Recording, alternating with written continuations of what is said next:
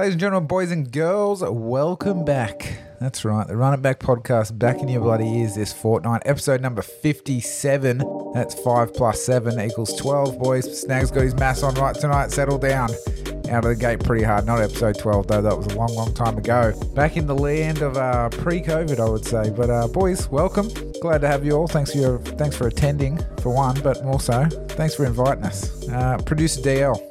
Some big weeks on potty this week, so uh, talk to me, baby. What's going down? Snags them good. Boys are coming off a pretty good weekend of fights, actually. Uh, and if you followed the tips of the producer, Snags, that's me, you would have done pretty well for yourself. Just a little, First time for everything. A little quiet insight. Despite the subtle digs that I got listening back to the podcast, I noticed that uh, Frank, not Dylan, probably scooped me up probably about three or four times during that podcast, picking on my tips. He was ripping me on who was it? The uh, Parker Porter pick, mate. That's where your producer got it done. So uh, straighten up, Frank. Boys, this week are running into a little bit of an Ultimate Fighter theme. We've got tips for the Ultimate Fighter finals, which are this weekend. We also dive into a bit of a TUF goat bracket style tournament for this week at Neds. So you're going to get a little insight of the first round of that, and then you'll have to dive into the article on Neds to get the rest. But before we jump into the podcast, I got the man back in the studio. Stoney, big week for you, mate. Mate, doing real good. You boys were on fire. I was telling this to DL uh, pre podcast that I love listening back to potties where I'm not actually on them for the sheer reason I don't know when the lols are coming. So I listened to that and that was outstanding. Uh, Frank Not Dylan, big shoes to fill, but uh, he took it on the challenge. He performed pretty well, DL. You did. A few little cheeky digs coming my way as well about uh, potentially paying for tips. Didn't really love that. Um, but all is forgiven because if I'm not mistaken, he actually extended an arm and said he'd offer to help train me against Sugar Snags. He did. So it's not like I'm going to hold a grudge, but needless to say, anyone who knows anything about Brazilian Jiu Jitsu knows that I need no help whatsoever, DL. So That's true. thanks, but no thanks. He'll pass. Hey, hey, you can uh, keep extending that arm. Snags will snap that bad boy up pretty quick when we're on the mat, that's for sure. And then I'll break it into three. Uh, but anyway, talking about breaking things, Statman, uh, you've broken the leaderboard. Still in. I won't break the news of what what place or fourth you're in. But anyway, how are we? Mate, I'm, I'm doing okay. I'm doing okay. Looking at the um, the leaderboard uh, this morning, I was shocked and appalled to see that um, I had been marked down a point, and then I realised that literally everyone had been marked down at least one point because DL had forgotten to add a specific fight on there. So I was like, boys, I'm in this. I get an extra point, and then I looked around.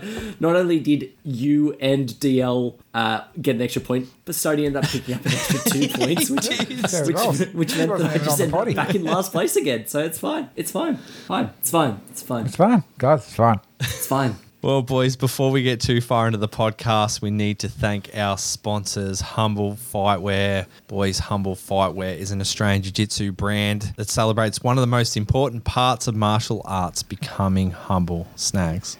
Look, boys, that's right. About as humble as a small honey badger after it wins a fight against a deer. Uh, and I would say that is pretty humble in my. Honey badgers are pretty hectic. And if you wear Do this they go gear, deer? Deer, yeah. Honey badger versus a they deer. Cobras don't. Do they go deer? Jeez, Mate, that's they go whatever crazy. they want when they wear humble gear, mate. They're so they're humble. feeling fucking ready to roll. Uh, where can we get them, boys? Or you head to their Instagram page, give them a follow, or head to www.humblefightwear.com.au and help them spread good vibes one purchase at a time. And for being amazing Run It Back listeners, the team at Humble Fightwear are giving you 15% off your entire order. Snags, how do they get that done? That's right. You send them a Morse code message via uh, old school Morse code as you go and check out. Beep, beep, beep, beep, beep. That's right. RIB15 at checkout. Send it in Morse code. Tell the boys sent you. Get after it. Ah, boys, perfect. Let's start this podcast Can, off with can we few. just take just a quick break? I just want to jump onto YouTube and check out honey badger videos because fucking taking down deer, the size You differential is on a, you, incredible. put on a, you put on a humble rashy, bro. You're going to take down fucking I, I, can we can we get that as a design on? You're gonna have to Stoney, cut this now because you'll see Stoney rock up to the grappling match and he'll look like he's put on 40 kilos, but he's just got 48 humble rashes on. Makes him look huge. I just I just want like a, a badger with like a, a gi on, like as an image like now. with Like deer antlers in its mouth. fucking yeah, RIB mascot we're building right here. Yeah, there you go. absolutely. It's a, a a honey honey badger badger should with be. a Honey badger in a gi. I love that. I reckon if we had a mascot, it would be a llama, a llama and a gi. You know that he didn't put it on himself. the, the- the- the llama didn't put it on Maybe we should do that on the gi. oh, oh shit. Anyway, proceed. I'm so All right. sorry. I'm watching Is there one of live hundred? footage. Turns out a badger does beat a deer, stat man. I'm as amazed as you, but the deer fled. So uh, points to I the know- I know badger. honey badgers don't give a fuck, but like I never, I never knew they were deer. I know that they fight cobras. Nature I've is never meant- heard of them. What is it? Nature is uh, mental on the potty boys. There you go. Yeah, mate. Nature's not. I thought I'd. Who- accidentally hit some sort of button, and then all was a Stoney looking up Badger Badger versus Deer video. I had to get to the bottom of this Oh, DL. yeah, it makes sense. It makes Who sense. knows? Snags would spread some truth on this podcast for No, once. no, that's that's bizarre, but The world's longest humble ad read. Uh, boys, let's get some more laughs with Would Snags Lie. Oh yeah, this feels good. I love this man. It feels like Pink Panther music. Uh, it's getting me going. So last week, boys, we had the first episode of uh, Would Snags Lie. It is the pink. Is this Pink Panther music? It is. Isn't it? Played it last week. Uh, I forgot what it was. It was sounds like last the fortnight. music. Is it fucking It is? really sounds like it. We're trying to not get you done for copyright again, mate. You've already When got done started, once. you know. when it started last week, Snags goes, "Ooh, the lie detector." Get done going. Oh, boy, you know, we'll just keep, keep going. I'm trying to get DL from not getting put in jail, and look what he does to us. that's right back in my face. How funny. anyway, boys, last week was a bloody hit. We had uh, Would Snags Lie. We had, who got a point last week? Frank, not Dylan, and, oh no, Statman got No, a point. So, boys, we're going into the world of, uh, again, Would Snags Lie. So, we've got two stories for you today, as per usual. That's what the segment is, isn't it? Uh, the first story, just think about a young Snags, uh, roughly around, I think I was about 80 years old when this happened. I used to live in the Canterbury Bankstown, Bankstown district. Um, for those NRL followers, Canterbury Bulldogs uh, were the local team that I used to play in the comp. Like in Sydney, they have like comps that are kind of connected to NRL teams. Uh, one day we went to the Revesby Workers Club, which is in the in the district, and they had a thing where you could go and you do like that's a function thing. Went with a family, and you'd put you'd buy tickets to be able to throw the ball through one of those things with the holes, and then if you so there was three people that got picked, and then whoever won it got a trip overseas to watch the World Cup that year, and then there were some other prizes, and you'd get to pass the ball with an back then ARL player. Uh, Snags yeah, tender age of eight or nine. I forget what age it was to be honest, but Snags got picked out facing against two bloody grown men, and I got paired up with the great Terry Lamb, Oh, champion. champion. My mum would lose her mind hearing this story. She's a big Oh, Lamb good. fan. And She then, uh, the unfortunately for young Snags, even though I played hooker growing up, uh, threw a couple of straight through the hole. Uh, Terry Lamb actually only got one or two through the hole, and ended up coming second. So I got a season ticket to the Bulldogs and a signed jersey. Not the trip overseas with the father to the World Cup, but uh, n- nevertheless, we had some good times on the hill at Belmore. So uh, it was a pretty good win. Second one for Snags. Uh, you boys probably seen me do it a couple of times, but Snags doesn't mind a flutter on the pokies. Okay. And uh, one time Snags was out, might have been around his Bucks party, might not have been, but it was. And uh, he had $5 left to his name, cash in the bank, decided to put it on none other than Where's the Gold? Uh, five dollar hit straight into a feature. Snags takes home not not a huge feature, boys, but Snags takes home about seven hundred and fifty bucks uh, off a Findo. If you boys haven't played before, you know Findo's the dog. You only pick Findo when you play Where's the Gold. Uh, had the Bucks party up and about, and then Snags shouted the bar for the rest of the night, and that seven fifty went pretty quick. That's the stories for Snags. Anyone got any questions to get to the bottom of it? Neither that impressive, are they, DL? Oh, no, I was expecting a little bit more. Who were the other players? Who were the other players that uh, other play uh, other people got? Uh, we had uh, what was his name? Polla-Mounter, Yep, Craig Polla-Mounter. Yep. Craig Polla-Mounter, and there was a winger that I can't remember his name. He was like a Not second string winger. No, I don't think he was playing when Terry Lamb was playing. No, no, he wouldn't have been. No, I forget the winger's name, but he was like a. You didn't want the winger on the team. Polla-Mounter won it. Can I just qualify that? I didn't mean to throw shade by saying they're not that impressive. What I meant was normally there, there's an obvious giveaway that one Yeah. sounds too good to be true, whereas these sound very much in, in Snags' wheelhouse. Yeah, that's what I thought you meant, mate. Yeah. Um, Same with last week was very similar. Both in my Yeah, wheelhouse. he's he's, done- he's done well here.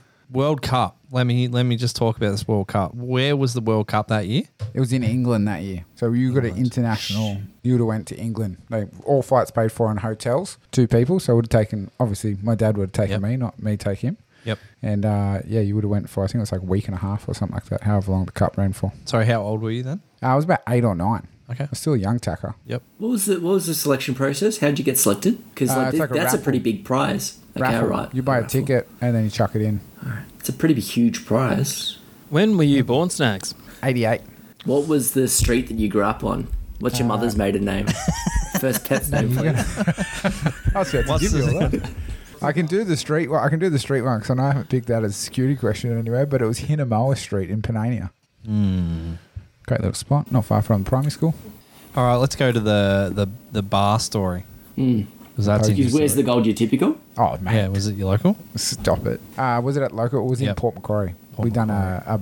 My bucks buddy was a bus trip, and we did a pub crawl through the whole day. We did skirmish in the morning, Mhm. pub crawl in the afternoon. Thoughts, boys? And so you, you you shouted you shouted everyone on your own bucks party. Well, after I won, yeah. Oh, I You believe boys know- that. You boys know I'm like with Actually, yeah, that's actually that's actually completely believable. Snags past eleven is the most generous human being in the world. Mate, Snag when he wakes up. A Couple stories there, man. we'll leave those for another day. Look, DL, I'm thinking uh, the Pokey story, just because, and it may be that Snags' memory is a little hazy, but the years he's given me are a little bit off. They don't quite match up with Yep. when England hosted the, the World Cup. So on that basis, and it could be human error on Snags' behalf, Yep. wouldn't put it past him, but I'm going the Pokey story. Seems a lot more palatable. Cool. so you're saying the Pokey story is true? Yes. All right, cool. As true as a story from Snags could be, DL. I'm I'm in two completely different minds because my thinking is the the football one is filled with detail. Yeah, like absolutely chock full of detail. Yep. Now we did run into this last week where I thought that Snags was maybe maybe trying to pull a, a tricky one on us by showering one with detail, unnecessary detail, and that ended up being his false one. But Mm. I have to wonder. It does definitely feel like a story that is like enshrined in a young Snags' head Yeah. Young Snag. and he could have got he, he could have got like some details wrong but i'm thinking like the amount of detail i can see this as like a uh, as like a foundational memory for snag so i'm going to say that the canterbury bankstown story is true Yeah, got one for one here. DL, You're gonna wrap it up? Yeah, I, mate, I, I liked the way he. There was no hesitation, and I think last week when we thought that there was a there was a fraction of hesitation. Uh, he was confident. I liked the little memory around trying to win a trip for his old man. I thought that was that was pretty that was touching. So I reckon he's tried to pull on the heartstrings of the boys here. and I'm going to do a backflip and I'm going to go with Stonies and we're going to go with the Pokies. Uh, that's how Statman picks his picks, boys. Unfortunately, Statman gets the win again this week. It was the footy story. i'm a snags lie detector man Uh, mate, he got me when he started going. Last week he tried to throw me by doing detail on one. I thought this week I'd get him by going real brushed on the other one. Yeah. So, you no, i know you i've got i've got i'm laser focused in Yeah, man yeah, boys. So, uh, yeah, that Kudos was to you, story. Statman. Young Snags trying to win a trip overseas, and um, they even moved me forward a bit. But uh, yeah, it was still a bit to kind of get the get the win with uh, such a poor passer in Terry Lamb.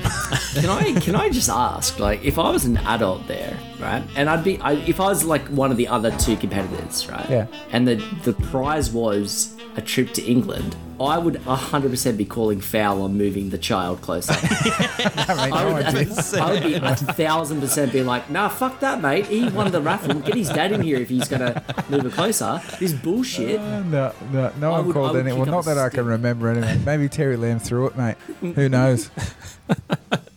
How many competitions have you been kicked out of, Statman, just by your sheer competitiveness? Um, I, I, mate, I've, I Only trivia nights. friendly game nights, man. On that same note, do you think you would have benefited if they had lifted you up closer to the basketball ring? I would have, but I would have expected some complaints from the other team. No, well, well done, Statman. At least you can pick winners at something, uh, DL. So He's done this well. is your time, Statman.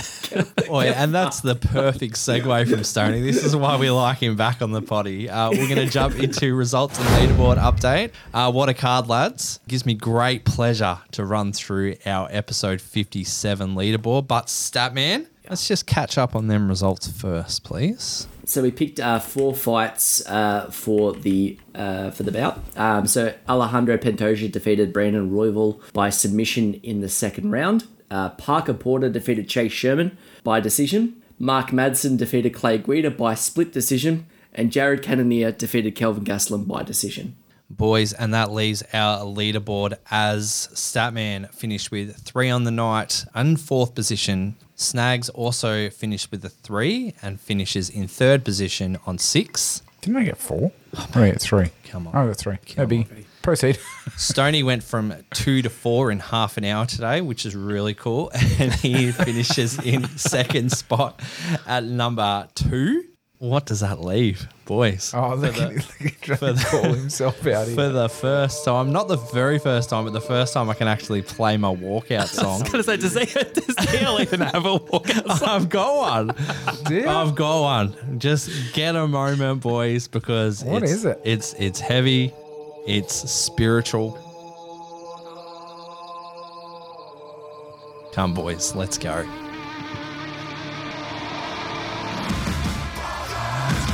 Ah, boys. a little bit longer just served me. A bit of self indulgence there. Now, true or false, you've actually choreographed a walkout to I, that song. I, I have actually a walkout. to that song. I think I've actually done it over a few beers. One you night, have, yeah, you absolutely have. I've done it for Stoney. One day, boys. One day. Uh, only thing I'll say, guys, and look, I'm very aware that this could be short term win. Understand the way I do my picks is really hard to sustain a win because I, I'm a very, I, I tip from the heart, boys. So it makes it a little bit challenging. So allow me to be humble and say, let's fucking go. Get around the producer. New era, boys. I Only the producer. Let's go. When was the last time you led? Was that when in the Uh, Snags, very Snags era? No, very, very early. Yeah, very early. Very good. Early days.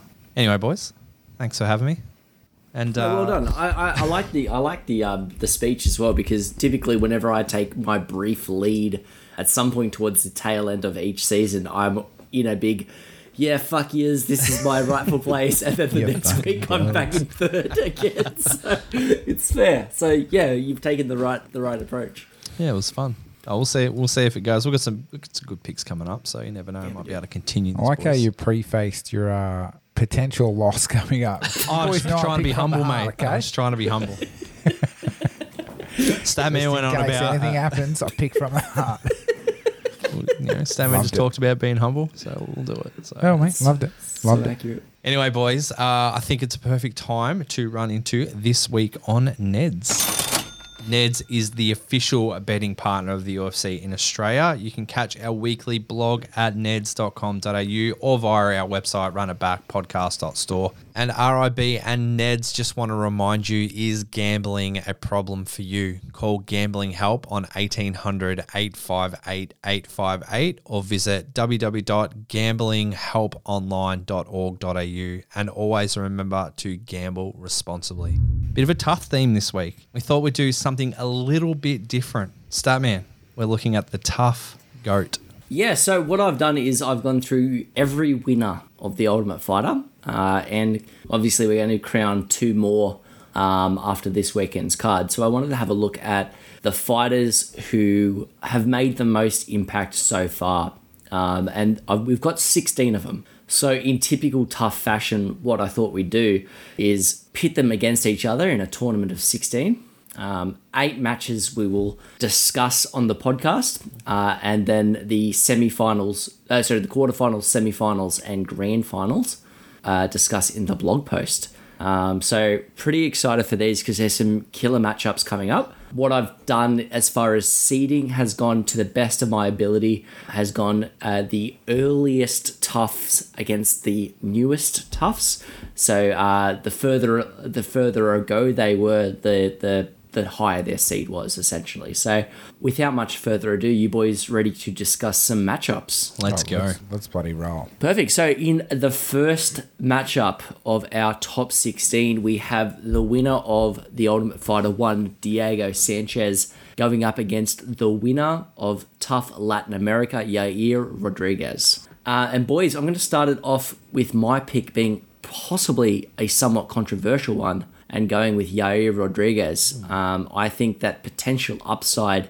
for Yair Rodriguez, depending on the next year or two of his career, could see him overtaking the career accomplishments of Diego Sanchez. Diego Sanchez, multiple Fight of the Year candidates, and a lightweight title challenger against BJ Penn, but for the most part hasn't looked particularly threatening for the mo like for I'd say about 50% of his UFC run. Whereas Yair Rodriguez has multiple knockout of the year candidates. His fighting style is incredible.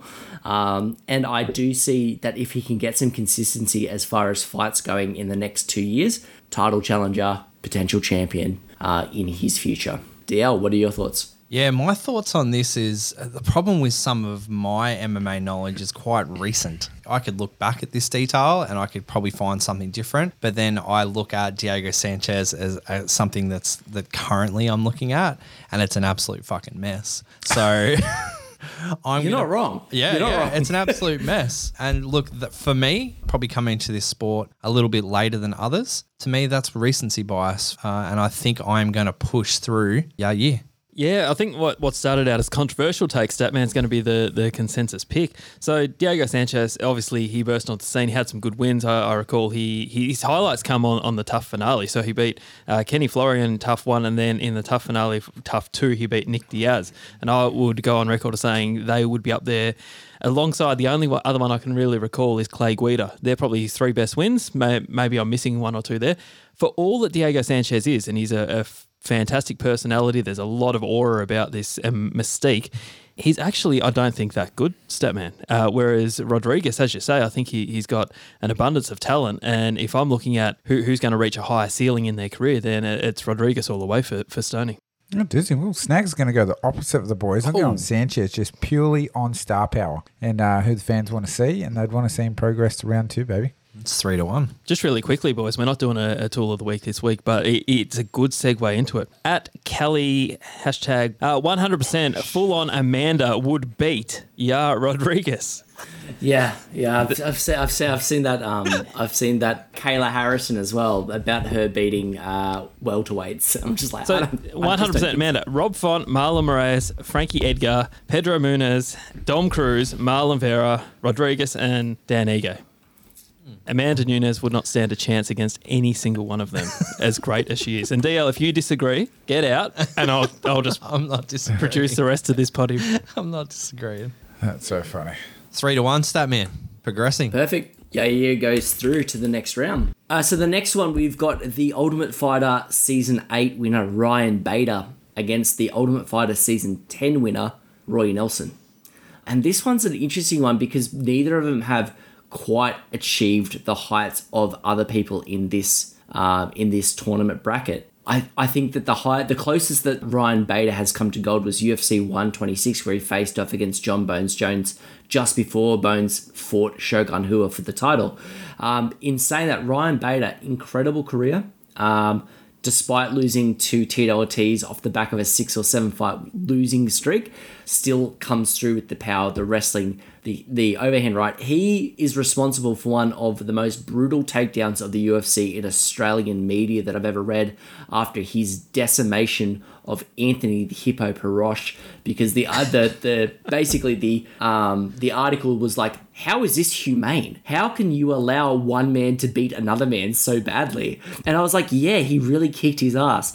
Um, for those reasons, and the fact that I just genuinely like the power and wrestling ability that Ryan Bader brings, I'm going with Ryan Bader in this one. DL? Yeah, I'm actually moving Ryan Bader to round two as well. I think both fighters moved into Bellator after after letting go of their UFC contract. Yes. Yeah. Yep. And uh, Ryan Bader, Bellator champion. Yep, he's had a he's had a he's had a very very successful post post UFC career. He would have had a successful UFC career had he stayed with the UFC. Yeah. it's just that he thought that the the bigger paychecks and potentially the easier fights were in Bellator. So And that looks like it paid off for him. So uh, I think I might move Ryan Bader into round two for me. No, I'm with you, DL. Even in his UFC career, had a, had a few, uh, I guess, good highlights. He, he took out Rampage Jackson, Rashad Evans. Then, as we said, went over to, to Bellator, albeit past his prime, got the TK over over Fedor, which not many people can attest to. So I think that holds him in in great standing. And then his most recent one, dusting off Lyoto Machida. So uh, as good as Roy Nelson was, and as entertaining as he was as a character and as a persona, it's Ryan Bader all the way for me too. Tids, was there a DC?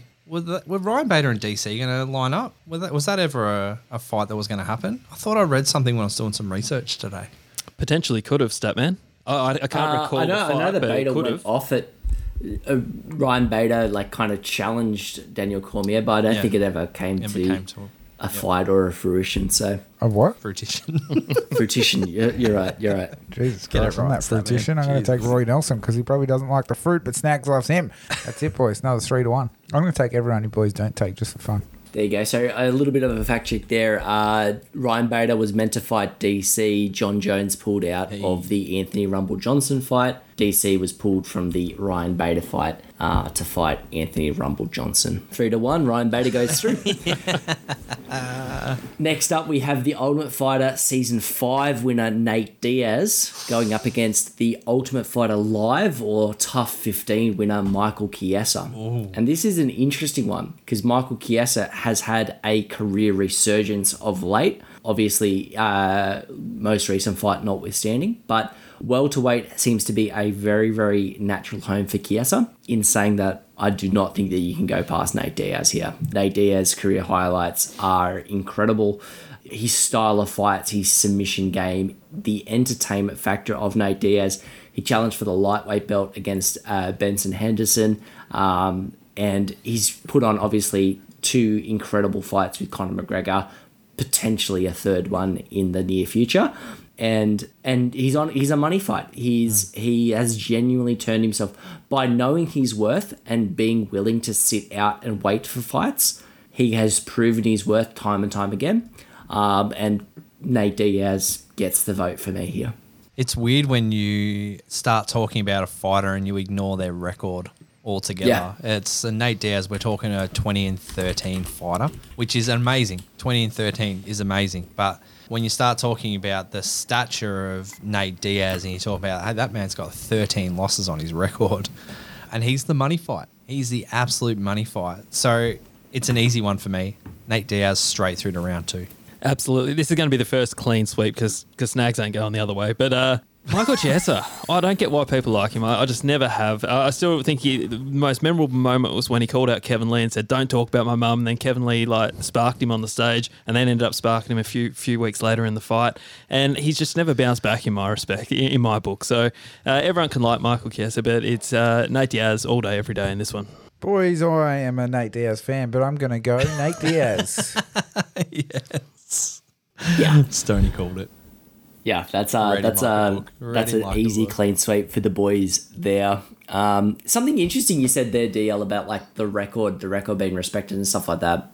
Um, I think you find that that's a much more common thing in Japan and and Japanese promotions as well, where Nick Diaz kind of cut his teeth, where the record matters less than the performance you put on or the, the, the showmanship. Whereas American and European mixed martial arts and boxing are obsessed with that zero. They're obsessed with that undefeated record or they're obsessed with that winning streak. Whereas to the Japanese crowd or the Japanese fans, they don't give a shit as long as you're an entertaining fighter with a bit of a story or you are 470 pound sumo wrestler and you're fighting uh, some random dude off the street. They just want to, they just want to be entertained in the most pure pure form. Whereas Nate Diaz is kind of like a, a callback to those fighters where no one gives a shit that he's lost 13 times. They will tune in to watch Nate Diaz fight because he's Nate Diaz. Um, and it's an awesome thing. It's great. DL, this is why people love Run It Back because you've got the history side from from Statman, world culture, Yep. and then you've got when animals collide with snakes. hey, I'm telling you what, we're giving the people what they bloody want. I'm so, I don't- this is this. If I wasn't on this podcast, this is my dream. This is my dream podcast because I want to fucking hear more about these hunter badges, man. They sound nasty. I like it. I it. remember when we were recruiting Statman to the podcast, it was like he's it's like he's been waiting all his life for this. It's pretty hectic. remember, I remember the first couple of podcasts. It was yeah, it was like a lot of printed notes and shit like that. It was good. um, When Moving on to animals the- attack. in the dark underneath the street lamp. That was pretty funny. That was good. sorry, Moving on to the fourth bout, we have Michael Bisping, Ultimate Fighter Season 3 victor against Carla Esparza, Ultimate Fighter 20 victor. Uh, I'm going to keep this short and sweet. Uh, huge respect to Carla Esparza, obviously first female strawweight champion in the UFC, um, likely challenge uh, title contender against Rose Namajunas, the woman that she beat in the Ultimate Fighter finale to win that title. Um, so we could obviously see Carla Esparza holding the, the title once more in the future. But Michael Bisping, for his longevity, his career, I think that he will be for a for a long period of time for his impact not only in the UFC, winning the middleweight title in one of the most amazing uh, long term dream come true moments, but also in the way that he has affected the the the growth of MMA in the UK and Europe in general. I think uh, I think Carla Esparza is a phenomenal fighter, but as far as her reach in this sport goes, I don't think that it will come quite close to where Michael Bisping will end up. Now, who I'm progressing into the round two is a little bit of a snags reason. Oh, here we go. I'm going to push through Carla Esparza into the round two for this reason alone. When I put up some research today on these two fighters, one said MMA fighter, the other one said sports presenter personality, which was Michael Bisping. Ouch. So, so I'm taking the MMA fighter since this is a, a round robin of uh, MMA fighters. So Carla Esparza pushing into round two. Thank you, Stoney. I like it. Oh dear God! Carl, Carl, Carl's going to progress. Snags likes it. This is horrendous. What do we do in a tie break? Do we just take you or me, Stat Man? No, I'll, I'll, I'll go to my Dungeons and Dragons bag, pull out a oh D twenty, we'll roll it, we'll go fine. Yeah, What the perfect. fuck is a D20? I like it. That was It's a 20 sided dice, it's a dodecahedron, it's Wait, that's oh. how I usually do my picks each for duodecahedron. I'm so sorry. No, we've got someone who put uh, British MMA on the map, and we've got someone who I'm actually not even sure where they're from. So that that answers the question. America, I'm pretty sure. I'm from America. So uh, Mike, Mike Bisping for Stoney. Snags. Snags. I'm going to buddy with DL. Sparza for snags. Get after it. roll that dice, that man. Get your bag. Get your bag of tricks, son. Are you going for the bag of tricks? Yeah, you got to do it. Give us a look at this thing. Stat Man. No? Just uh, putting in a bit of an FYI, if Carla Esparza gets through ahead of Michael Bisping, I'm not uh, continuing with his segment.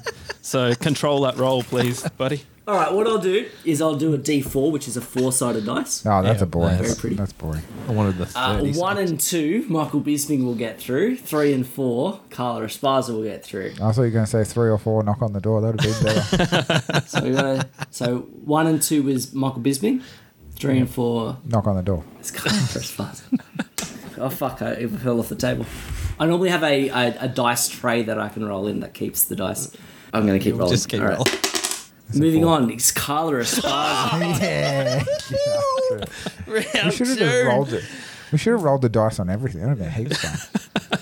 got D6s here. I've got D8s. I've got D10s. I've got D12s. I've got D20. See how I usually do my picks. And I can I can see that Stoney has immediately checked out. So we'll move on quickly to moving on to the fifth bout. We have Rashad Evans, Ultimate Fighter Season Two victor, against the Ultimate Fighter ATT versus Blackzilians winner Kamaru Usman. I don't think it can be overstated how how solid the impact of Rashad Evans made when he was on the season of the Ultimate Fighter 2 as a heavyweight. He was kind of derided for his boring, lazy style on that season of the show. He won the title. Dana White hated the man. Uh, and then he moved down to light heavyweight and started knocking people out. Started moving. I think it's was it Sean Salmon. He stiffened with a head kick and dropped to the ground. Absolutely amazing knockout.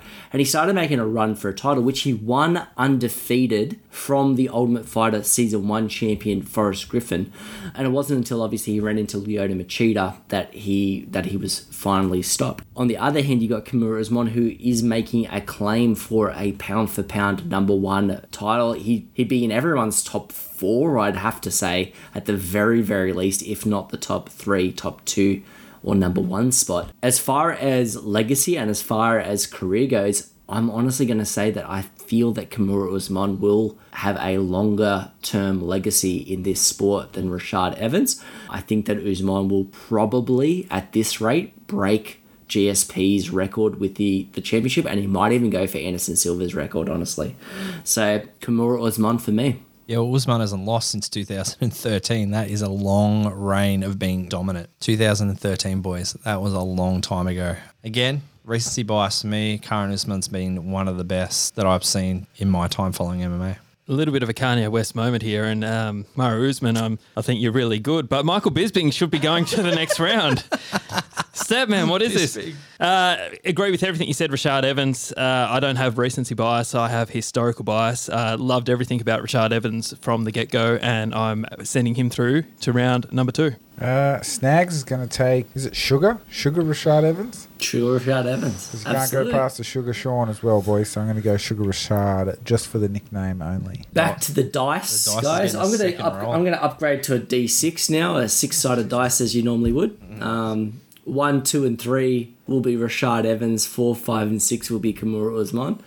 We should have had Frank on speed dial that we could uh, message Call a friend. the tiebreaker. What is it? Four, five, and six pick up sticks. Anyway. that is Usman going through. Ah, boring. Yep, smart. So Kamaru Usman is This going. is Statman's two bloody fantasies coming together at once.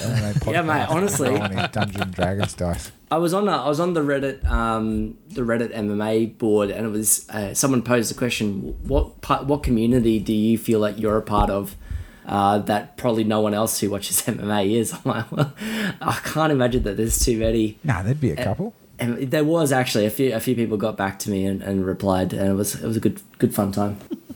Moving on to bout number six, we've got the Ultimate Fighter season four winner Matt Serra going up against the Ultimate Fighter season seventeen winner Kelvin Gastelum. One of the one of the earliest memories I have of MMA is the unstoppable power of George St. Pierre. And I got into MMA pretty shortly after he won his title for the first time. And seeing this unstoppable force run into this tiny little kid from New York and finish him in the first round made me really, really interested in who Matt Serra was as a competitor, as a fighter. Um, as a member of the Ultimate Fighter cast, he's such a watchable person as well. So when he was on that season, he was calling out people for dissing the Gracie name, and it was absolutely phenomenal. Kelvin Gastelum, I think I don't know if we've ever seen we if we've seen his peak. My my thought is that probably the interim title fight against Israel Adesanya might be Kelvin Gastelum's career peak.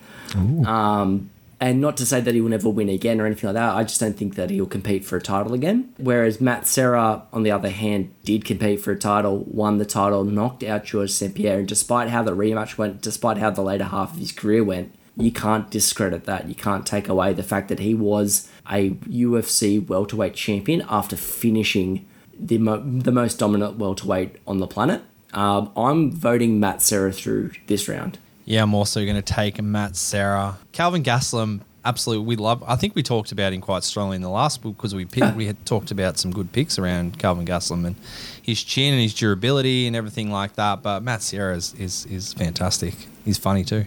Matt Yeah. Serra, round two.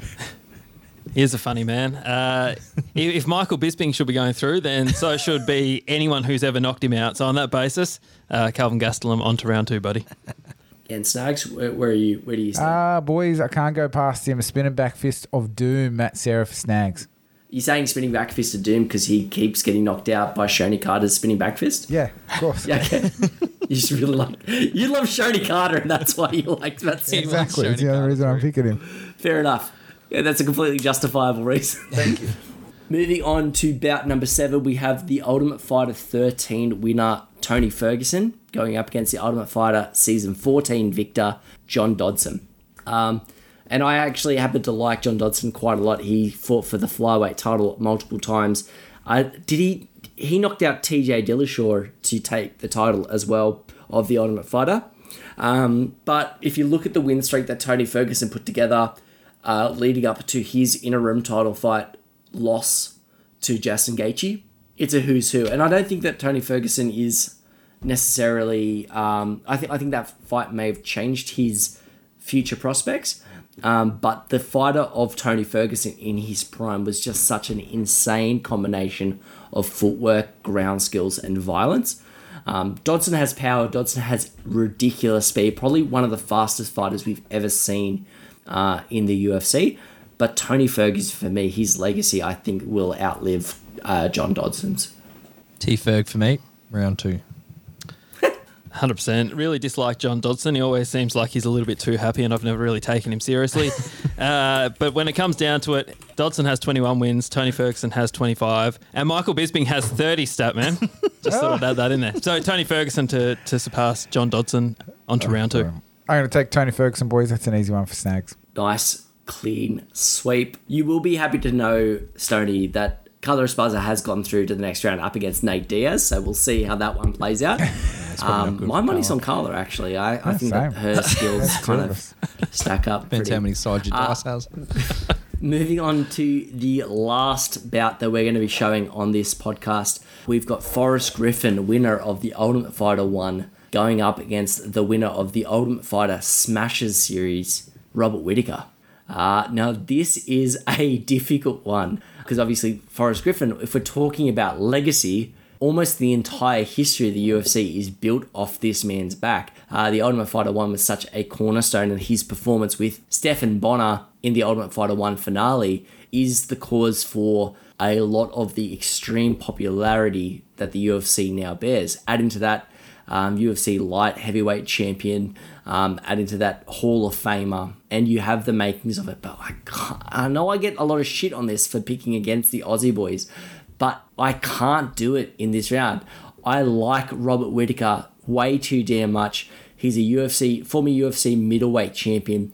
I genuinely believe that he will at one point in future hold that title again. I don't know if to the masses he will be as popular, as huge as as uh, Forrest Griffin is just all out there, but Robert Whitaker has the makings to have a more successful UFC career than Forrest Griffin does. So I, I'm going to say that by the end of their careers, Robert Whitaker's career will stack up nicely up against Forrest Griffin's. So that's why I'm pushing through Robert Whitaker in this round.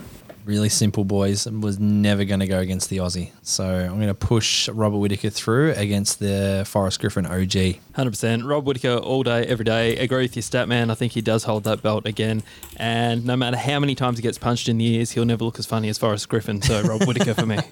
Uh, Snags can't go against the Reaper. Robert Whitaker for Snags. Yes, get it, boys. Beautiful. So we'll just quickly go over the, the, the semi final matchups. So the quarterfinal matchups that will be featured on the blog, and then obviously we'll have semi-finals and the finals matchup. We have Yair Rodriguez versus Ryan Bader, Nate Diaz versus Carla Esparza, Kamaru Usman versus Matt Serra, and Tony Ferguson versus Robert Whitaker.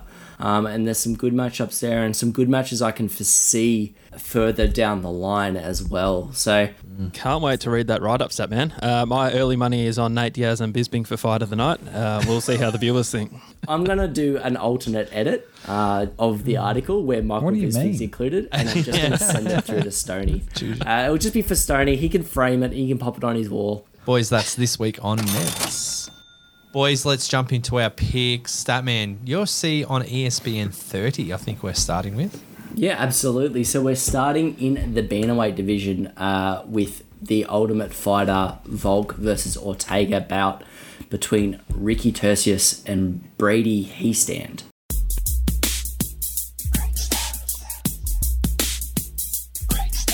Both Ricky Turcios and Brady Hiestand come into this tough battle riding just a one fight win streak. But this is surprisingly not all that uncommon for TUF winners. In fact, Matt Serra, Nate Diaz, Colton Smith, and Jesse Taylor all won their Ultimate Fighter with their last professional bout being a loss, while Mac Danzig, Roy Nelson, and Juliana Pena actually won their seasons on the back of two straight losses. Um, so not that uncommon. DL, take your spot, my friend. I like Let's it. go. Even with Statman's stat there, Hiestand is my pick for this one. Decent amateur career, only one loss. Decent pro career, only one loss. And like Statman said, they are recent drops. But loved him on the show when they did the family cross and family call. Um, the first thing his brother asked is, "Has he rolled with Craig Jones yet?" And they were fanboying over it. It was a really cool moment on TUF, and I actually really enjoyed that part. So, uh, not not that reason why I'm taking him. He's actually been really really good on the show. Really disciplined. His fight was fantastic, and I think he'll get this done. Uh, it's going to be a good, a really really good battle, but I think he'll get it done. Yeah, spot on DL. Going to be intriguing. So, got a black belt in karate against a black belt in taekwondo. So, that's uh, always an intriguing matchup. I'm going to go uh, the lad who's got almost double the experience uh, fighting our team Alpha Male. So, a good crew behind him. Rampaging Ricky all the way. Actually, I think he might be Ricky Hadouken. Is that his nickname? Yeah, he does that. Hadouken. Yeah. Little uh, I thought it shout was out to pretty Street Fighter Ricky. 2. Snags, you'll go. Oh, you had me at bloody Street Fighter boys because I'm going to go Ricky as well after that bloody delicious spiel by Stoney himself. I think he'll get the win. Done. I can't take someone that doesn't have a bloody photo on the thing. Creeps me out. Complete- completely fair. Um, I'm going Brady Hiestand, um, not necessarily because of his own performances, but um, Ricky Turcios was on uh, the uh, Dana White's Contender Series and got pieced up by Boston Salmon, who pound for pound funniest names. Um, and he went on. Boston Salmon went on to have a UFC contract and and underperformed uh, on the on the big show, uh, and Boston Salmon did a number on Ricky uh, on on the Dana White Contender Series. Um, obviously, both performed very very well on the show, but I'm taking Brady Hiestand. I think that he's got more of a based on the the last Ned's chat we just had, more of an upside, a career upside to him. Um, starting younger, um, he's he's he's going to make a, some waves in the UFC. Moving on to the middleweight bout for the Ultimate Fighter, Volk versus Ortega, we have Brian Battle versus Gilbert Urbina.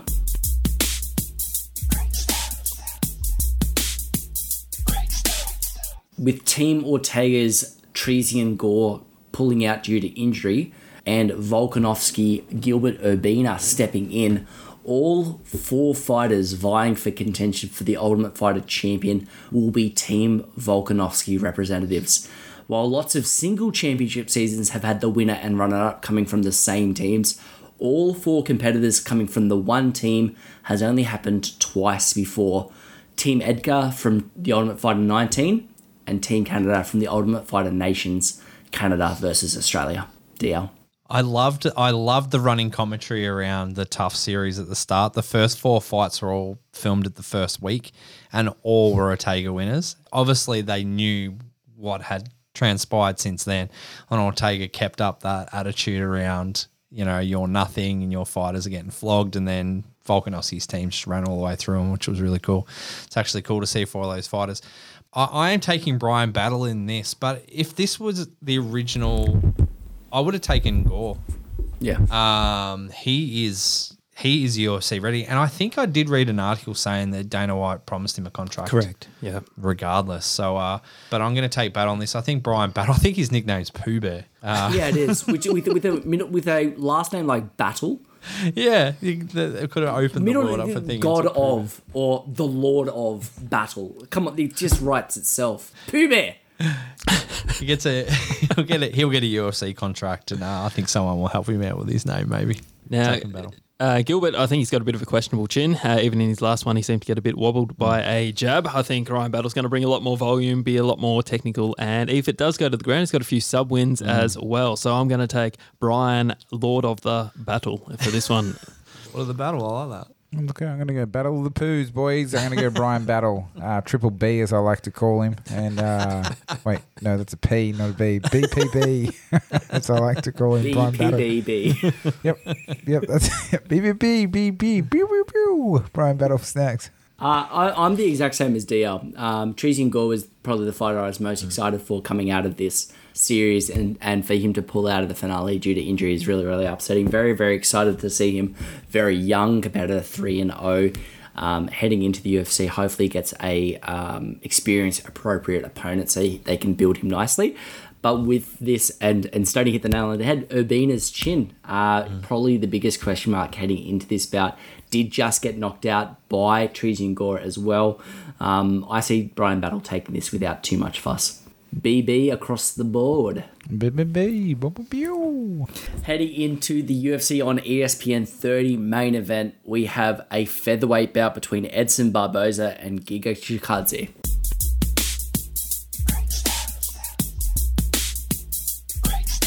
Edson Barboza has had a bit of a rough run with the judges recently.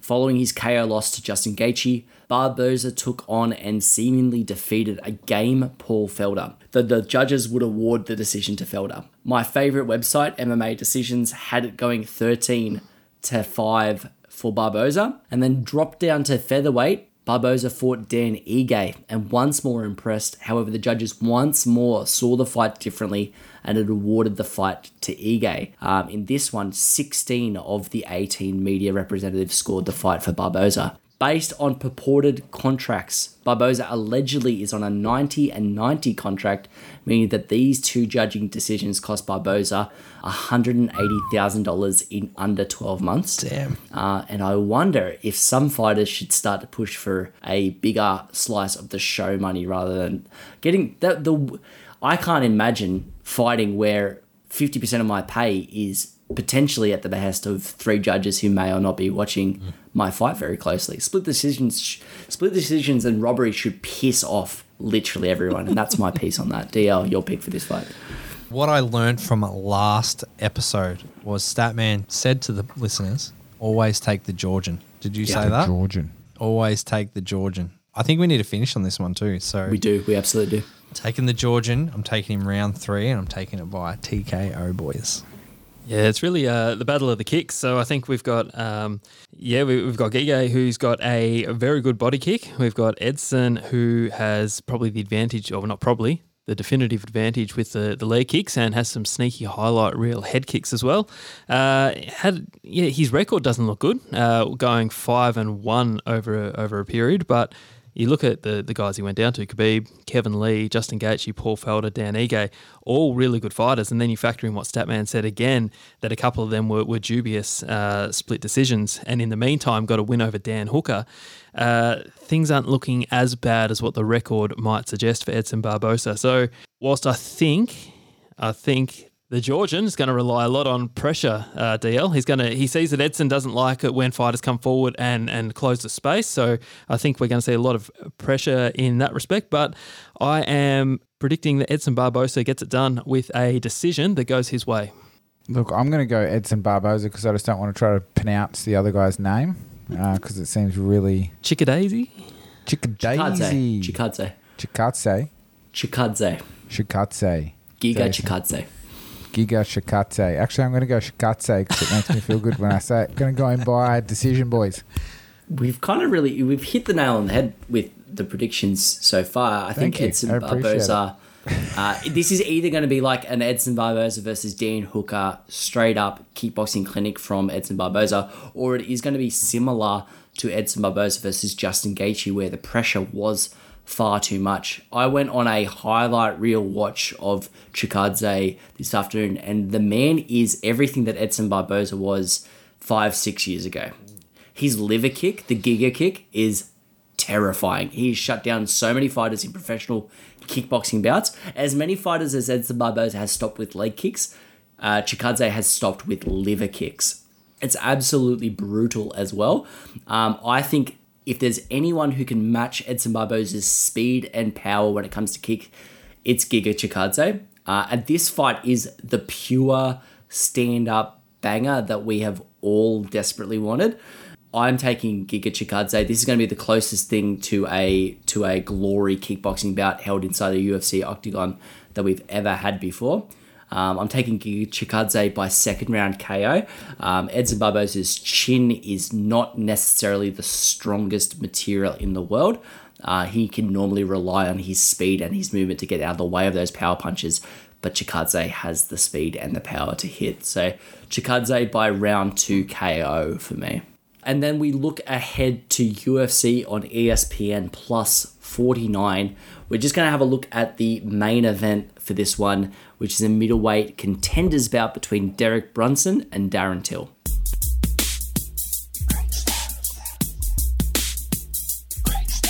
When Derek Brunson made his UFC debut, he was 10 and 2, and he made it December of 2012, before Darren Till had even had his very first pro fight. Till would debut in February of 2013, and by the end of that year, had already amassed a record of 8 and 0 with 7 finishes. Really simple one for me, boys. Darren Till is due. TKO round two. Oh, look out. Yeah, look, Derek Brunson, he, he's surprisingly on a on a bit of a streak, which he always strikes me as being someone who wins one and loses one, but that's not the case. He's uh, four or five in a row, which is boding well for Derek Brunson.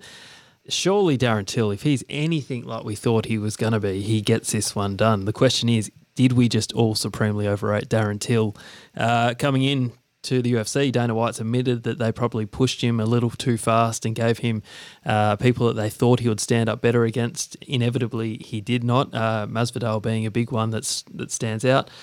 Oh, Jesus. Look, boys, I am going to go with Darren Till, but very, very tentatively here. I would not be surprised if Derek Brunson grinds out a decision, but I'm going to hope that the Scouser, Darren Till, comes through with the victory in this one. Uh, and I'm going to go around to TKO as well. Oh, look out. Snag's going to get a little bit different. I'm going to go still Darren Till, but I'm going to go round three TKO. And then I hope he talks shit to him after he beats him. Uh, you mentioned the Scouser, Stoney. We should shout out that this is the card that um, our boy Paddy Pimblett will be making his UFC debut on as well. um, I predict Paddy Pimblett to take that fight. Um, but I feel We're like not predicting will- Paddy Pimblett. no, I, I reckon Paddy Pimblett will take that fight. No, said. I'm looking at DL in disbelief that we've omitted the great man from our. Oh, Yeah, agree. comes on the podcast when um, Paddy Pimblett for Snags. but TKO round one. Here's here's the rub. I do I do genuinely believe that we that he will be the only Scouser who gets a win. And to answer Stoney's question, did we overestimate Darren Till's ability? I, I I do think we did. I think that I think that Darren Till is a talented kickboxer. I think that he is a talented MMA competitor. Um, but upper echelons of the welterweight or middleweight division, I, I just don't see it. And I just don't see it from his performances um, since his Tyron Woodley destruction. Um, I just don't see him as a upper class um, UFC competitor. Uh, I love the man. I love he, I love the his work on the mic. I think Derek Brunson is probably capped out at like a number five in the middleweight division, number five through eight. But I think that should be more than enough to handle Darren Till. I'm taking Derek Brunson by decision in this one. Um, I, I want to be proven wrong. This is one of those ones where I'm kind of hedging my bets. I want to be proved wrong. I like Darren Till as a competitor. So if Darren Till gets up, I'm not going to be too sad that I lost a pick in this one. It's you every time pick someone. I can't believe we're not picking Paddy Pimblett for Do you know what? I've just had a look at the card. It's actually a decent card too. yeah. Yeah, it Oh, is. There's a, there's a bunch of good shit on there. Apologies. I'm not scared of but, uh, one. We'll give They're Pat, we'll give Paddy we'll give Paddy some love on the social. Uh, Absolutely, we, we ought to. We won't. Sorry, but mate, we, we mentioned him anyway. So Paddy Pimblett for Yeah. me. TKO round one. Paddy, round the room. Paddy Paddy Pimblett for me. Paddy Pimblett for me. I really like Paddy Pimblett, but You're going to Luigi Vanderanmanini. he's been kicked off all these socials. Paddy, what's going on there? Oh, I don't know what's Too going on, outspoken for the uh, for the woke people of today. Yeah, I don't know. We'll see what happens. Let's go, Paddy. All right, boys, let's jump into Punters Club to finish off the podcast. All right, boys, four legs. Let's get some winners today. Our boys haven't had a win for a little while. We have not. Um, it is time for some wins, boys. So, what I might do, I might kick it off. Now, no more $10 investors. All the cash is on the podcast move. We're going to start spending some of the pot. So, it's prob- probably a smart idea. See if we can get a bit of a return. I think that's our problem. We're not reinvesting. You reckon? I just think we're not winning. Well, that's that's true. it's either that- one or the other. Could be one or the other, yeah. One or the other. All right. So, and I'm going to go Statman's route here too. I'm going to go back to our roots. I'm actually going to take one of the fights that we talked about today. I'm going to take Brian Battle at a dollar sixty. Boys, lock me in. Leg two, Statman. Uh, perfect. So I'm I'm also heading to the UFC, as is my gem. I'm gonna go. As is your gem. You haven't picked a winner in a fucking decade. Oh, my, my UFC, UFC. picks normally get up. How dare you? How dare you? Jay Sherman Slut- didn't. I'll, I'll slap you. You're my cornerman. Mate, some, have you seen Clay Guida fight? He gets slapped by his cornerman all the time. Um, I've got a short odds and I've got a long odds, boys. How are we feeling? I reckon. both. so, I don't know. Who was it? Uh, I can take Sam Alvey over Wellington Turman Oh, at two dollars twenty six, or I could take Mahmoud Muradov at a dollar twenty over Gerald Meerschaert. Both sound like great bets to me. Mahmoud Muradov. So you're going to take a four dollars. Jared Meerschaert's four dollars twenty. Yeah, Mahmoud Muradov is one billion percent getting up. So, um, Who's one billion the four dollar man? no, no, Mahmoud Muradov at the dollar twenty. Yeah. He's going to get up. Um, over Gerald Mo- Meerschaert. Um, but Sam Alvey, man, I just don't, I just don't like betting on him because he, he's, uh, he, ekes out. He's a split decision fighter. He ekes out close fights. There's your But he's paying answer two. He's paying two dollars twenty six against Wellington Turman, who is not a good fighter. Um, Mate, Tell us what you really think. am I too nice, Snags, or am I too? that was am I bloody too? going deep. That was good. I liked it. Jesus. Um, I'm going to go Mahmoud Muradov. We need a win. I'm going to take him Mahmoud Muradov at $1.20. All right, cool. No, very, very astute selection. Well done, uh, Stats. Look, I'm going to the world of APL. Uh, Man City will beat Arsenal because Arsenal are just horrendous and shouldn't even be considered a top six team these days, DL. So Man City, only a dollar twenty-two, I believe, but that is just easy money topping up our uh, our account. And, and Statman and Snags will do all the heavy lifting to get the value up, and I'll just put that one in Statman as the picked a icing. dollar the cake. twenty Man. Man City's a dollar twenty-five. Yeah. Yeah, yeah. So I'm just going the sure thing. Um, Okay, cool. good. Satman's What got are the we short at? thing as well. Not much. Uh, do the boys need a bit of flavour, do they? Hang on. I- if we do need flavour, let's go back to Statman because No Sam fla- Alvey's a, a good good pick. Just to give you some insights of how, how multi is currently at two dollars forty-eight. You guys are Get, shit. get rid of Mahmoud Muradov. No, chuck no, in Sam no, Alvey. no, that's chuck in locked Sam in. Alvey. No, it's locked Do in. it. Watch Snags coming with like an $11 roughy. I, I reckon. I reckon he needs to go to NRL. I think he needs to deliver something. Oh, I'm going to go where I do my best work. You know that. That's for sure. Okay, boys. Oh, the you rabbits need. are so short. Are you not going to? Nah, nah, nah. I've got it. I've got a, I've got a doozy for us. Okay. Um, so I'm going to take a team that has not had the best season so far, but last week had a great week, got another victory. The MILF was back onto his game. Boys, I'm going to take the Broncos. They've had a Uh, pretty rough run so far this season. No, they won last week, so it's not rough in my books. you could only count them on their last win, Stat, um, Statman. Uh, 1 to 12, I'm going to take them. I think it's paying. Ooh, three dollars seventy-five. All right, boys. I'll put it on one to twelve, three dollars seventy-five. And the Neds app, what I'm going to do is going to price boost it as well. I'm going to get us ten dollars twenty-one. No, So, not too bad. go.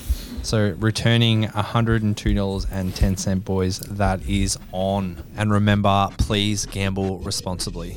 I feel Did like you I'm- stick with Markwood, or did you change it to Sam Alvey? Nah, Markman. Sweet, good, good, good, good. good I feel good. nervous now. Yeah, the Broncos. The, the, that's a that's a that's an interesting one. Go the Bronx. Let's Yeah, let's do go. it. Oh, let's do Yeah, it. boys. All right, boys, that rounds out episode 57. If you like what we're doing, please like, share, comment, and subscribe to the podcast. Boys, if you haven't already, check out runitbackpodcast.store. You can check out our blogs there and also jump onto neds.com.au to check it out as well. That's us for episode 57, boys. I'm producer DL, I am Sugar Snags. I'm the stat man. My name is Stoney. and we'll run it back with you all on the next Run It Back podcast. Oh, the lasers are back. Morse code. So stoked that we got the, the rights to the Pink Panther music. That was. Boys, I'm just trying to bloody save a bloody no lawsuit over here. Jesus Christ. I don't load them up into YouTube anymore. What episode are we up to now? 57. After YouTube cut us off halfway through the fucking live stream we were doing it at the turn. Can, can you guys read the?